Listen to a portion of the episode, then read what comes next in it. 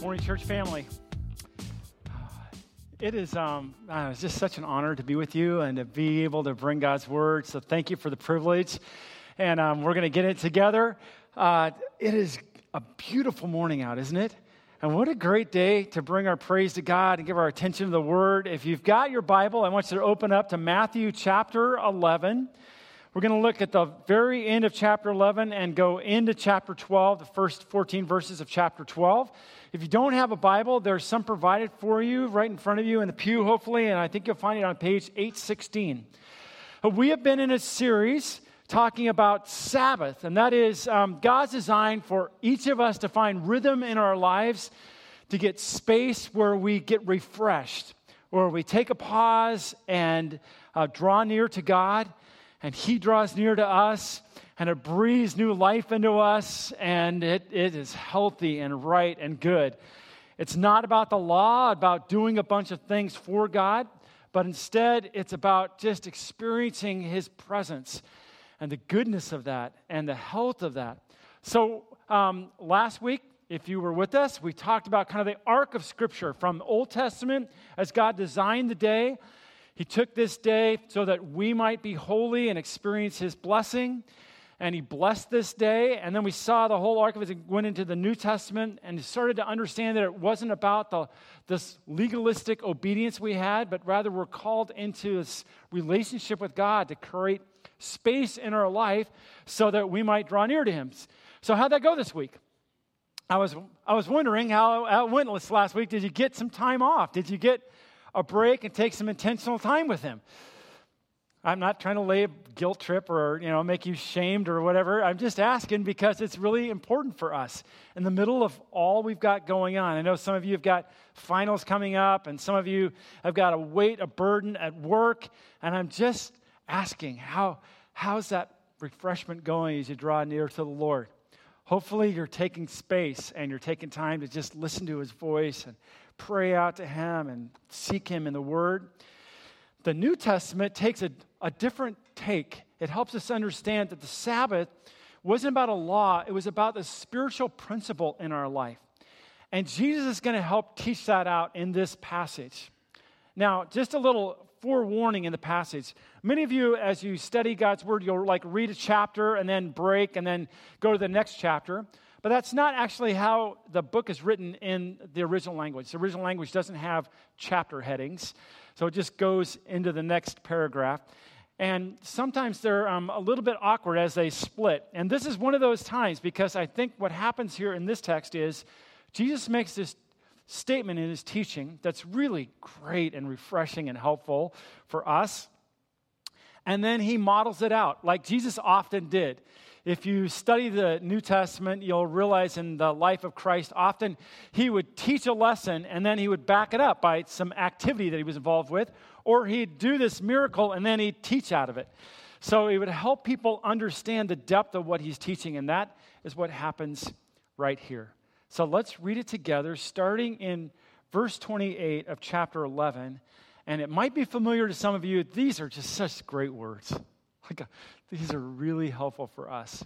If you came in and you were feeling a little stressed and felt like you were carrying stuff as you walked in, just listen to this.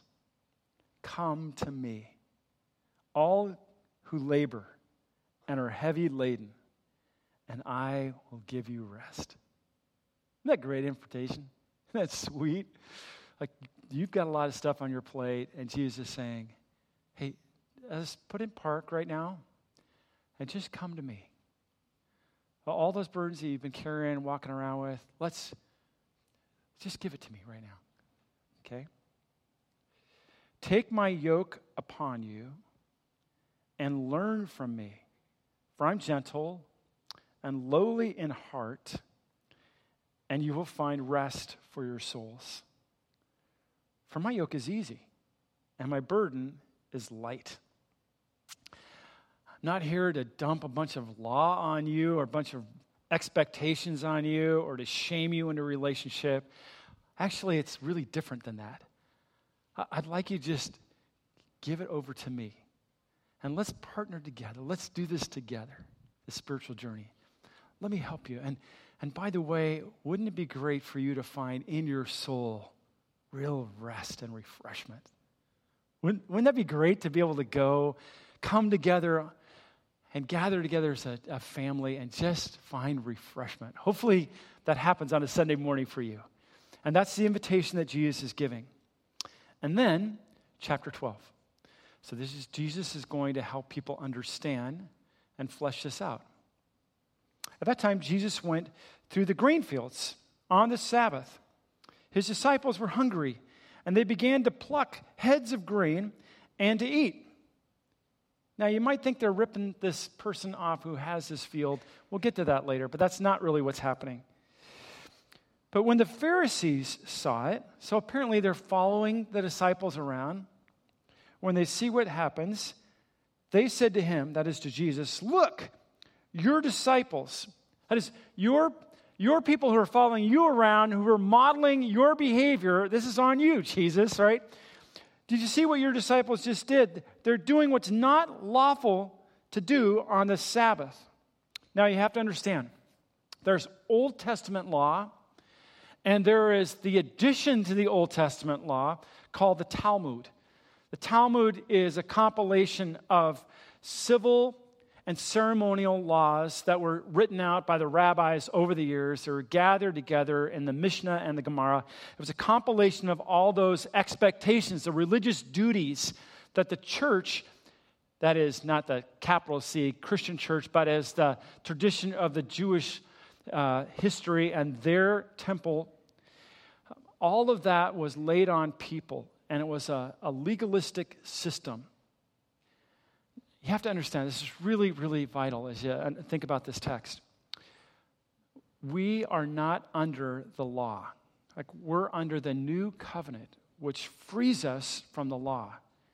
The law was a shadow to help people understand there's no way we'll ever be obedient to all these things and can come to God perfectly because none of us are perfect. We're all broken and in need of a Savior in need of grace, God's forgiveness to us. And that's what it was all pointing to Jesus. Now Jesus is on the scene and he's helping them understand what the Sabbath pointed to, what the temple pointed to, what all the law pointed to, their need for him, and to find the refreshment and life in him and his mercy.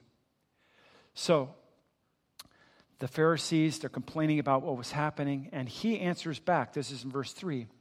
Jesus says to them, have you not read what David did when he was hungry and those who were with him? How he entered the house of God and ate the bread of the presence. Now, the bread of the presence was a symbol of God's sustaining God's people when they were in the wilderness. It was the manna. Remember that God gave them every day, He gave them provision for them. So the bread of the presence was in the temple for them to remember how God had provided for them, been faithful to them. The bread of presence was taken out, it was renewed every day, and then the priest could eat of it after it had been already used for that day. So it was allowable for them to eat. But that's not all that happened here in the Old Testament. You hear the story. Actually, someone was telling me between services, hey, I just read that in my quiet time this week in 1 Samuel. I said, yeah, that's right there. So, anyway, so they, um, here's what happened. So they entered the house of God and they ate the bread of presence, which it was not lawful for him to eat, nor for those who were with him, but only for the priests. Or have you not read in the law how on the Sabbath the priests in the temple profane the Sabbath and are guiltless?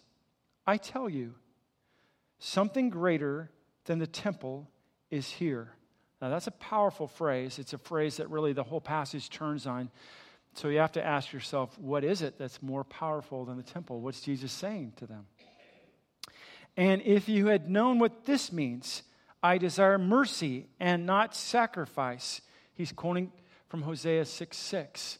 It's a message throughout the prophets how God's heart was not about obedience to all these laws, but at the core of it, it was about mercy. If they had understood what that meant, you would have not condemned the guiltless for the Son of Man is the Lord of the Sabbath. That, again, is a really powerful phrase. Son of Man, that's the title for Jesus, is the Lord, the master of this day, of the Sabbath. Jesus, that is, he went on from there and entered their synagogue. And a man was there with a withered hand. And they asked him, Is it lawful to heal on the Sabbath? So that they might accuse him. So imagine this a person's at church and they need physical healing, they're really suffering. And the question that these guys had was this is not, they already knew it in their brain that it was, according to the Talmud, it was not lawful for them. Somehow the Talmud had mistaken what their gathering was about. What'd you come this morning? Hopefully, in part, it was to find refreshment, right? Hopefully, in part, it was to draw near to God. And I hope and pray that this is a place where we can find healing, all kinds of healing, like that we would come together as God's people, brothers and sisters in Christ, and experience healing. And that's exactly what it was designed for. But these people had missed out on what God's design was. And so they were looking at Jesus and waiting to accuse him that he was doing something wrong if he helped this person out. Verse 11, he said to them, Which one of you who has a sheep, if it falls into a pit on the Sabbath, will not take hold of it and lift it out? Or how much more value is a man than a sheep? So is it lawful? No, so it is lawful to do good on the Sabbath, Jesus says. Then he said to the man, Stretch out your hand. And the man stretched it out, and it was restored, healthy like the other. But the Pharisees went out and conspired against him, how to destroy him. So at the end of chapter 11, we see the stage set for what happens in chapter 12. And Jesus inviting these harried, stressed out people to a completely new way of living. Like, way of understanding their approach to God and God's expectations for them. And Jesus gives them really three things to think about that would change everything for them. And here's the first thing that they're actually invited to take a step of partnership with Jesus. He gives them the metaphor of a yoke. Now, you don't have oxen in your garage, I'm assuming, but you know what the image of a yoke is, right? It's not that complicated. They, they would stick one oxen on um, a part of the yoke and the other oxen on another part. And the two of those oxen pulling together could do more than one of them separately, or even two of them separately could do, because now they're moving the same direction in partnership. And it's a great metaphor of us in our spiritual life, right? We don't do this alone. You do not live life alone. If you, if you are a child of God, you are yoked together with your Savior, the Lord Jesus Christ, to do life together with Him. And you know what? He's a lot stronger than you are.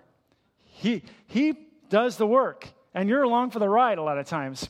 I was watching this, we were talking, I was talking to my son. Um, he, we saw a little family, they were cruising around on their bikes yesterday. And this dad had his bike with one of those attachments that goes on the back of your bike, and the kid can ride, and you're actually, the dad's doing all the work, and the kid's on that little bike, you know, down behind, you know, you know, understand what I'm saying? So um, I was saying, hey, remember when you did that, when you did that, Andrew? And Andrew's like, yeah, you did all the work, and I just like put up my legs, and I didn't pedal at all. I said, yeah, I knew that. But anyway, that's the picture that we're connected in this yoke with the Lord Jesus. That's the invitation for our spiritual journey. Jesus says, hey, if you've got burdens and you're stressed out, then just think about this. It's light because I'm going to do the work for you. Let's bind yourself together with me and let's do life together in partnership. So that's the first invitation. The second was he invites them to learn from him. That's actually the word for disciple right there. I'm going to model what life looks like in the kingdom of God. Join with me. And I'm not just going to teach you and say words, but we're going to do this together. Right? So it's setting the stage for what happens in chapter 12, but he's giving an invitation for you to look at Jesus, to learn from him, and to follow and imitate him. That's how we do life. That's the spiritual invitation we have for him. And thirdly, they were called to find rest in their souls, in Him, not in all the stuff that they were trying to perform and the rule keeping that they were involved in. So, those three things are the invitation that Jesus gives in chapter 11, and they're really great invitations, right?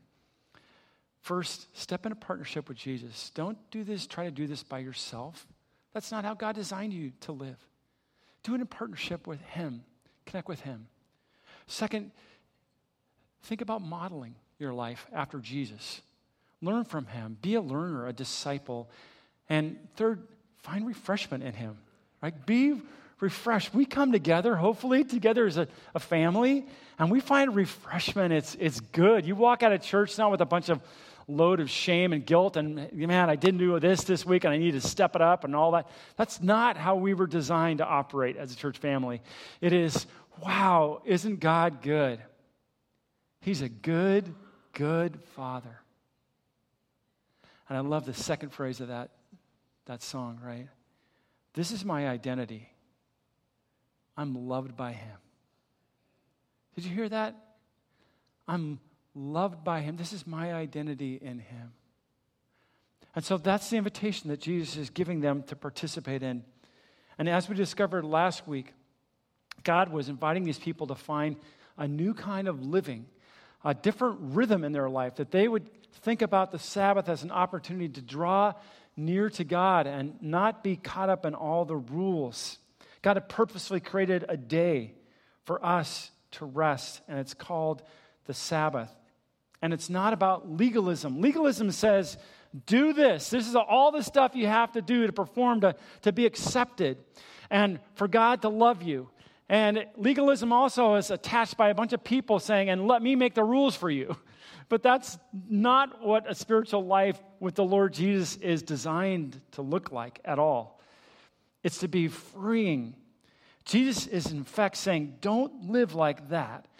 God has blessed a day and calling you to create space so that you might spend time with Him. You might be refreshed, and it might be really good. Yet, in the days of Matthew 12, when it came to the seventh day of the week, all people could think of was how hard it was.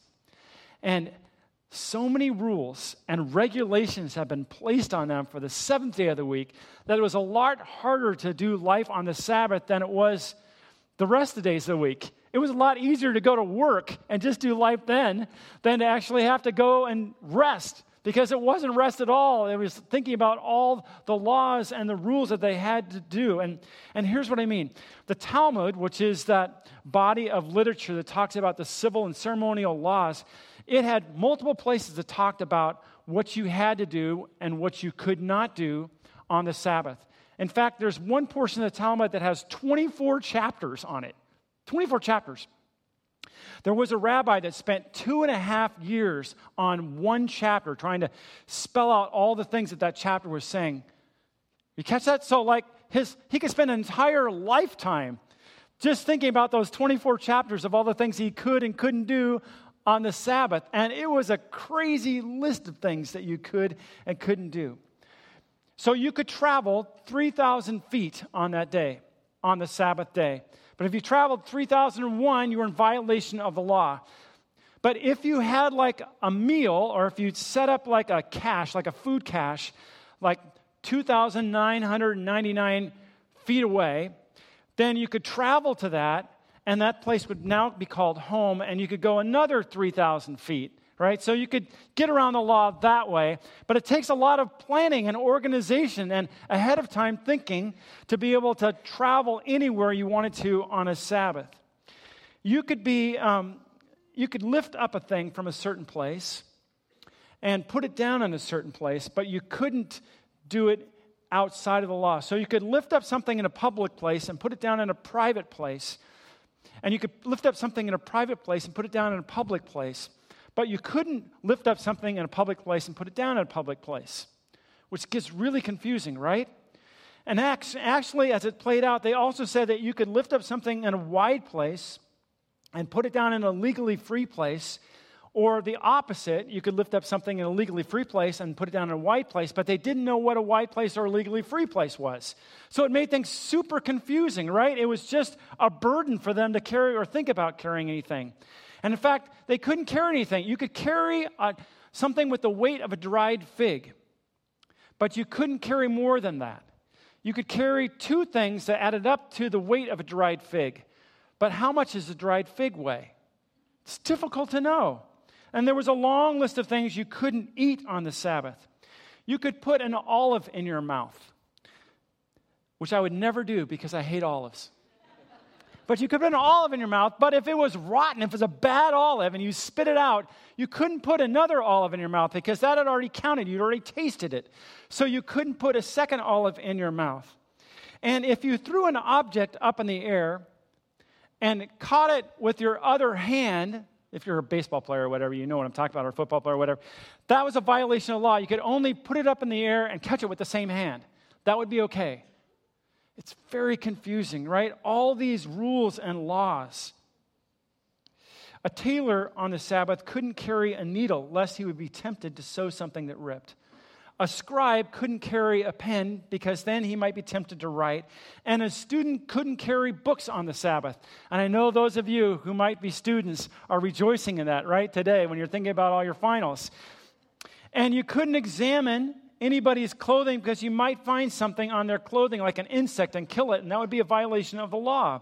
Wool couldn't be dyed, nothing could be sold or bought, nothing could be washed, a letter couldn't be sent, even if you gave it to a non Jew for yourself. You couldn't write a letter, you could write two letters of the alphabet, but no more than two letters of the alphabet. An egg could not be boiled, but you could lay it in the sun. Cold water could not be poured on warm, warm water couldn't be poured on cold. And you couldn't turn on a fire, you couldn't light a fire. Now, the way that plays out currently with Orthodox Jews is you can't turn on a light on the Sabbath or turn it off. And that's difficult. So, my in laws, my wife's parents, they're super hospitable. And when they were living in New Jersey, uh, they had neighbors who they really loved, and they happened to be Orthodox Jews, and they needed to be out of their house. Their house was being tented and uh, fumigated. So they brought them over to the house, and they had a, a downstairs, like uh, so people on the East Coast have basements, right? And theirs was all finished. So the family was staying in the basement.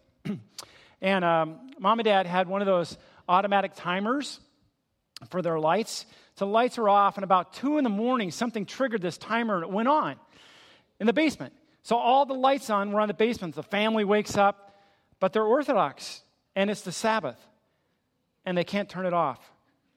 And they they felt like it's two in the morning, so they didn't want to go up to the mom and dad and say, hey, the lights are on. Can you turn them off for us? So they just stayed up all night because they couldn't do it. So that was, that was the type of laws that these people were living under, and it was a huge burden. You couldn't take a bath because if you spilled water on the floor, then that counted as washing the floor. A woman couldn't look in a glass because she might see a gray hair and pluck it out. I couldn't look in a glass because then I would be totally bald, right? You couldn't carry more grain in your hand than that could fit into a lamb's mouth. And I was asking in the first service, wow, what does that even mean? And someone told me. Someone said, oh, it's about this much. Like, how do you know that? What, what kind of, right? But these are all the laws. You couldn't wear jewelry because jewelry weighed more than a dried fig. In fact, you couldn't even wear your false teeth because that weighed more than a dried fig. So, for those of you who came to church with dentures, you got a problem. You're not in obedience to these laws. There are now, they were following all these laws. In fact, there were 39 specific forbidden things that you couldn't do sowing, plowing, reaping, blind. I won't read them all. It's a long list of things. You couldn't tie a knot, you couldn't put two threads together. It was a burden, right? So think about what the Sabbath became for these people a huge pain in the neck. it was horrible to live under that. And now something revolutionary is happening. Jesus says, lay that burden down. would you, would you rest? Like, just relax. This is not what God has designed this day to become. You have been overwhelmed with all this stuff, this legalism, And that's not how I have designed life to be for you. Here's what I've designed rest in me. Isn't that good news? Rest in me. Become my partner in the work that I have for you. Learn from me. Just imitate what I'm doing. And share your burdens here. If you've come and you've got burdens, then share them with me. And don't overcomplicate things. Don't do that. Just find your rest and enjoyment in me. How good is that? Right? How, how good is that design from the Lord for us? And is Jesus in the habit, then, he sought to make this teaching practical. So they're walking along. He gives this teaching, and he knows these Pharisees are wrestling and grappling with this. And he's walking along and he's going to teach it out. And they're walking along in this field, and it's got a harvest, right? And they start, the guys are hungry and they, they pick grain to eat. Now, you might think that's a violation of Old Testament law. It's a violation of the Talmud, but it's not a violation of Old Testament law. In fact, actually, Scripture gave them permission to do this. In Deuteronomy, it tells us um, this really great, encouraging word.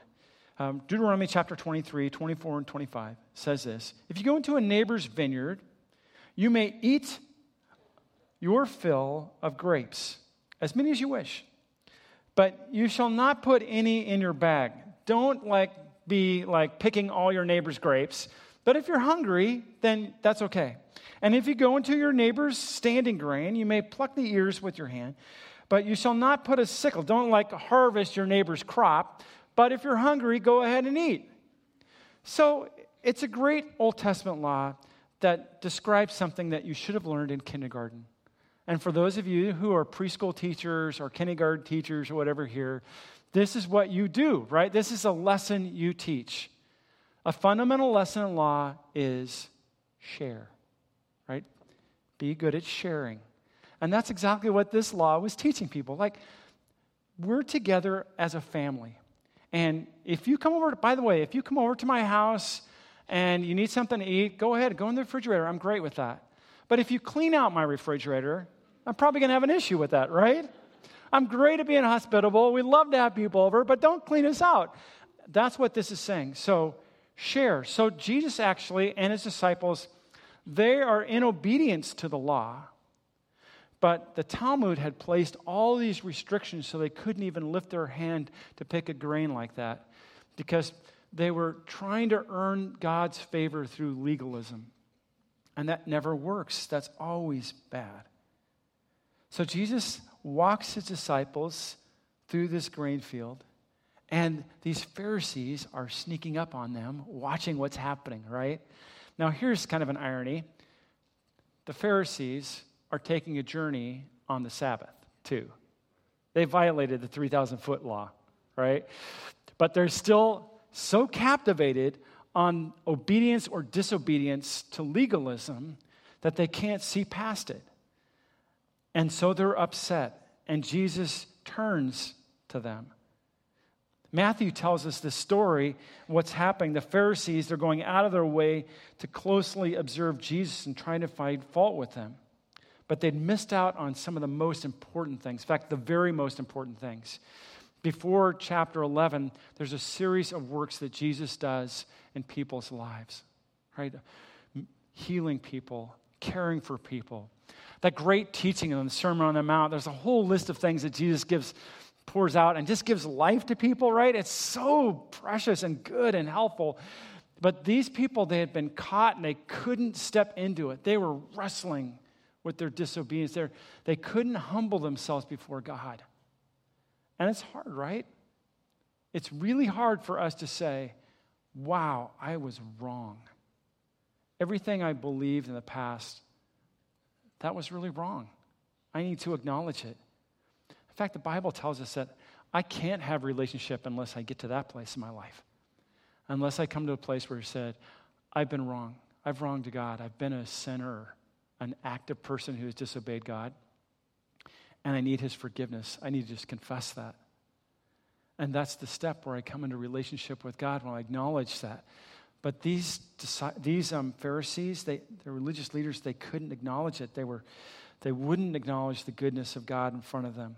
So, in response to their challenge about obeying rabbinic traditions, Jesus challenges them by pointing to the example of one of their heroes of the faith, David, who himself had done a specific act that looked even worse, right, on the face of it, on their Talmud, of going in and eating the presence, the bread of the presence, and getting his other guys to do it. And First Samuel teaches us. And Jesus isn't like doing that so that he would step into this complicated theological argument. He's simply asking the question why was the Sabbath given in the first place? Okay, he's using an example in the Old Testament for them to ask the question why was the Sabbath given to us? What's significant about the Sabbath? Is it about the, the details of ceremonial law or civil law? Or is there something more important going on? According to the Bible, the, the, the Sabbath was an act of mercy by God. It's not that God needed to rest on the seventh day because he was tired and needed a nap. We talked about that last week. It's because God wanted to give something to us, a model for us to find our refreshment in Him. And mercy was at the heart of why David was not condemned for eating the bread. And mercy is at the heart of God's intent for the Sabbath. The Sabbath calls us to enjoy God and to be refreshed in Him. That's what the Sabbath is about.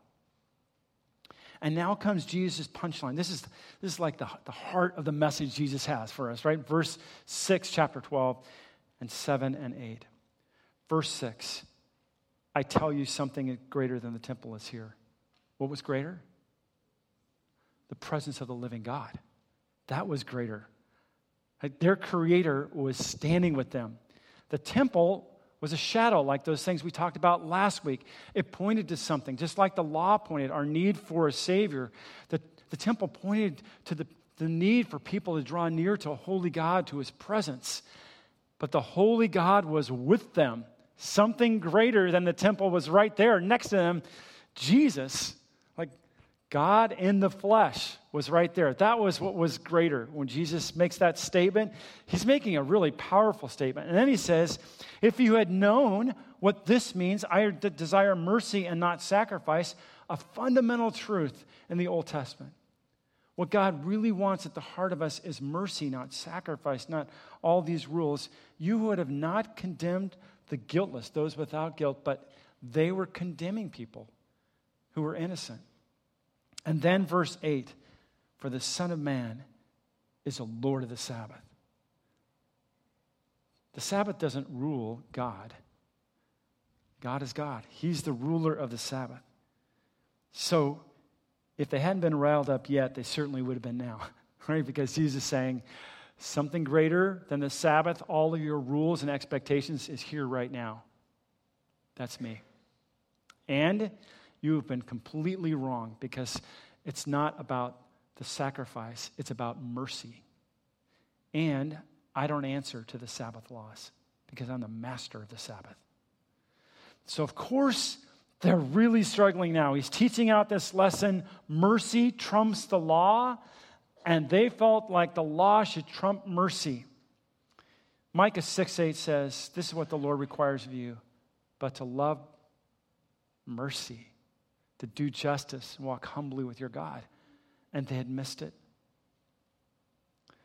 And as he says these things, it's obvious that these religious leaders are really struggling and objecting to what he says. And so Jesus takes them to church, right? He says, Let's go to the synagogue. So they go to the synagogue. They walk in the synagogue, and immediately they see this man who has got a withered hand. This is what the word says. He went on from there and entered their synagogue, and a man was there with a withered hand. And they asked him, Is it lawful to heal on the Sabbath? It was not lawful according to the Talmud, but what's the Sabbath about? if it's not about our healing? What's church about if it's not about our healing? And they did it. Here's their motives. So they might accuse him. Verse 11, he said to them, Which one of you who has a sheep, if it falls into a pit on the Sabbath, will not take hold of it and lift it out? He knew the answer, right? He knew that if it was a sheep, it was their financial like stuff at risk they were going to disobey their own ceremonial law and pick up that sheep and get it out of that pit. They were going to save the pit, right? Or save the sheep, excuse me. That they would, they would do that. In fact, I think that Jesus, because he was God himself, knew exactly that all of these guys had done that before. Right? They had already done that before. And so now he's speaking, okay, which one of you guys wouldn't do this? Because I've actually seen you all do this. Which one of you have not done that? But the kicker was that in the heart of God, stuff is never more important than people. It's never more important than people. And so Jesus says it. Of how much more value is a man than a sheep?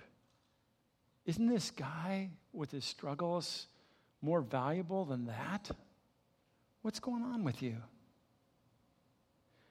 So it is lawful to do good on the Sabbath. And to prove it, verse 13, then he said to the man, Stretch out your hand. And the man stretched it out, and it was restored, healthy like the other. Verse 14, but the Pharisees went out and conspired against him, how to destroy him, because they were so angry that Jesus had showed him up, that he had spoken into the area of their life that was wrong and they had failed. They'd missed the heart of God on. And they couldn't accept it. They couldn't accept his teaching. In their temple, under their regulations, there was no room for healing on the Sabbath. Think about that. But in the heart of God, this is a place where we find healing. And it's the right place for us to find healing. And here's the kicker on their Sabbath, their rules made no room for the man, but made room for this animal Like, he always values people over stuff. In all their discussion, then, these people, they miss the heart of God and they walk out and they're thinking about how they can get back at Jesus and they miss the crucial lessons. Here they are, just three of them. Let me just get them in your heart, right? First, the Sabbath is an invitation to find our rest in Jesus and to turn our burdens over to Him. Come, all you who are heavy laden. It's an invitation.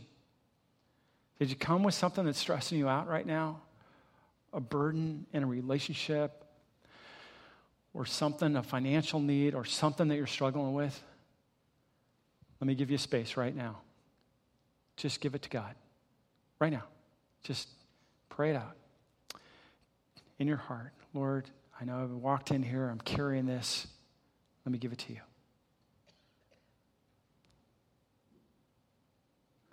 He's inviting you to do that.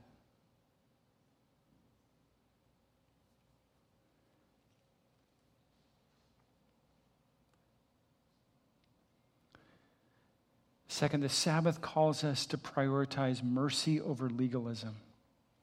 Is there a place in your life you feel like you have a prioritized living up to the expectations of others, the spiritual expectations, or there's a legalistic bent inside of you that you just need to say, Whoa, I need to stop that and step into God's heart and be a person of mercy. I need to actually live my life as if mercy was the highest priority. And thirdly, the Sabbath reminds us that there is one Lord, the Lord of the Sabbath.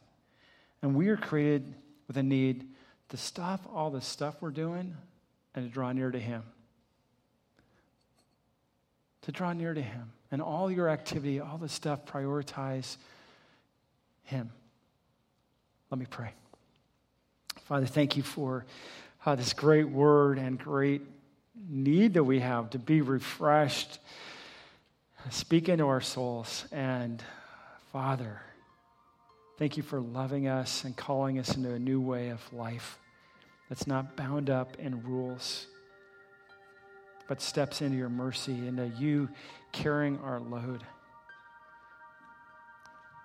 Praise you for that, Lord. And for all those that came who are just burdened, help them to be refreshed by your word and your model, your example and your life.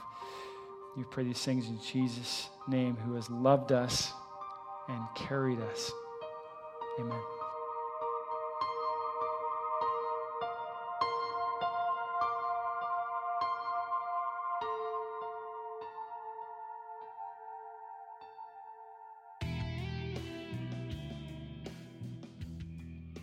Thank you for listening to the Bridges Community Church Sermon Podcast.